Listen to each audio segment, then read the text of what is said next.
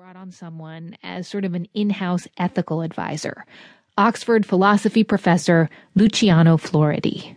I think they, deep down, they have a sense of trust and faith and sort of strong belief in the goodness of technology. And you have to take that into account because sometimes that sort of bumps into other issues that maybe the engineer hasn't quite considered, for example, privacy. With help from Luciano, so far Google says it has scrubbed around 780,000 URLs, including the photo of Robert Barefield's partner in that morgue. Google wants to do the decent thing, Luciano thinks. Deep down, maybe a little bit too deep sometimes, but we are good animals. we are animals that care about other animals. Trouble is, humans may be caring animals, but we can't always predict the unwanted side effects of the technology we build.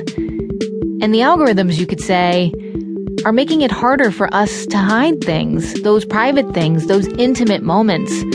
They're getting really good at knowing us and anticipating what we'll do, how we'll think, what we want.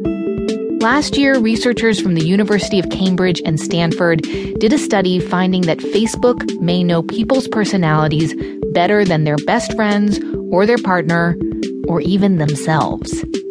Is it okay that the people making our technology could build it to make us feel a certain way without our knowledge? I tried out an online tool that these Cambridge researchers built. It's called, and I love this name, Apply Magic Sauce. They've spun off their tool into a company that offers businesses what it calls instant psychological assessments of your users so you can offer real-time feedback and recommendations that set your brand apart. So they also have a version for regular people to try out, like you and me. So try it today. This is your challenge. Go to applymagicsauce.com and click the Predict My Profile button and then you can choose to be predicted by your Facebook profile or from a scrap of text that you've written. So I cut and pasted some of the script from actually this very podcast. And it said that I was likely between the ages of 30 to 39, which is flattering. And then I am the epitome of masculinity. Same thing with the text from half a dozen emails that I'd written and I tried out. It also put me low on the neuroticism scale. Nah.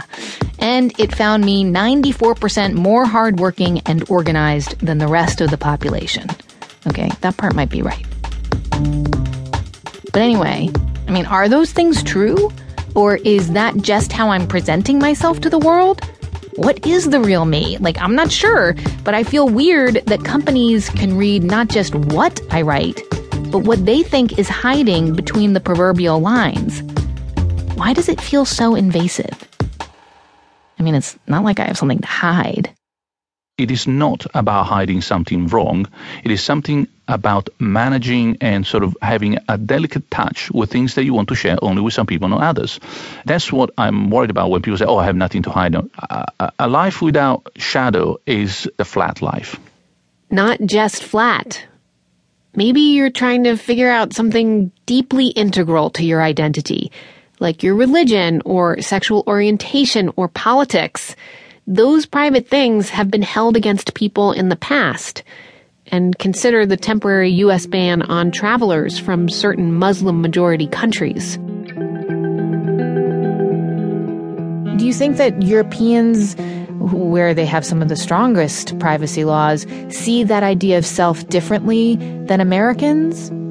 There is a cultural difference, and the cultural difference is also historical. In Europe, we have seen the horrors that are unspeakable, and therefore, anything that even vaguely resembles that, the intervention of the state or big sort of agents into the privacy of individuals, is immediately seen as something trespassing a threshold that, that it shouldn't. So today, just use cash and typewriters. Kidding! No, today, think about what your computer knows about you and what you might not want it to know. And try applymagicsauce.com. Tell us what you learn about yourself. Is it interesting? Is it unnerving? Is it even accurate? Are you